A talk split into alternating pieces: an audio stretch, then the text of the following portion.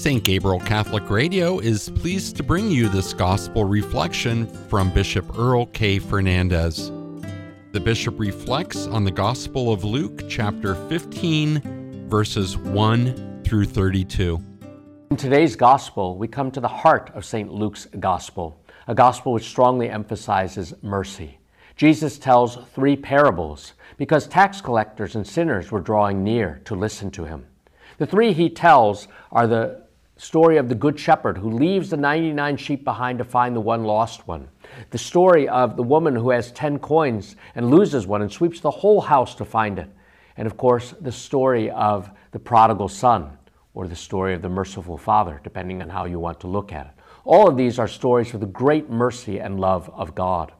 In the first one, we think about a good shepherd who leaves the 99 sheep to find the lost one. That one lost sheep is just as valuable as the other 99. It reminds us that sometimes we are lost, sometimes we have sinned and feel lost. But Jesus is out there looking for us to embrace us with his mercy. And when he finds us, he places us on his shoulders with great joy and brings us home rejoicing and has a great feast. And there's more rejoicing in heaven over one repentant sinner than over 99 righteous people. In the second story, we hear about a woman who sweeps her house to find her one lost coin, and then she throws a feast that costs her more than the value of that coin. Again, it tells you of the joy of God when He finds a repentant sinner, when He seeks us out and finds us and brings us home. But then there's the beautiful story of the prodigal son. There is a man who has two sons. His oldest son was going to inherit everything.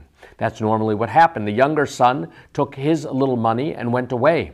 What's surprising is that he squandered it on, on loose women and on other things rather than saving some for his elderly father. He thought with his heart that he could find joy somewhere else outside of his father's house.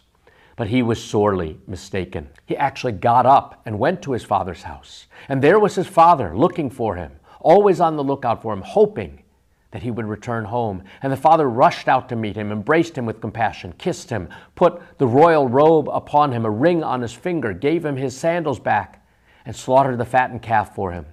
He gave him his sandals back so he would be free to stay or to go. He had not lost his royal dignity. He was still the son of the Father despite his waywardness.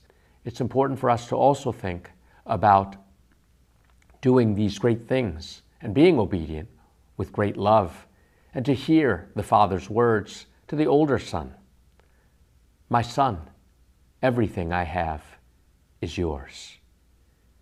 May we receive the gifts of the Father, His mercy and His love, and everything will be ours in heaven.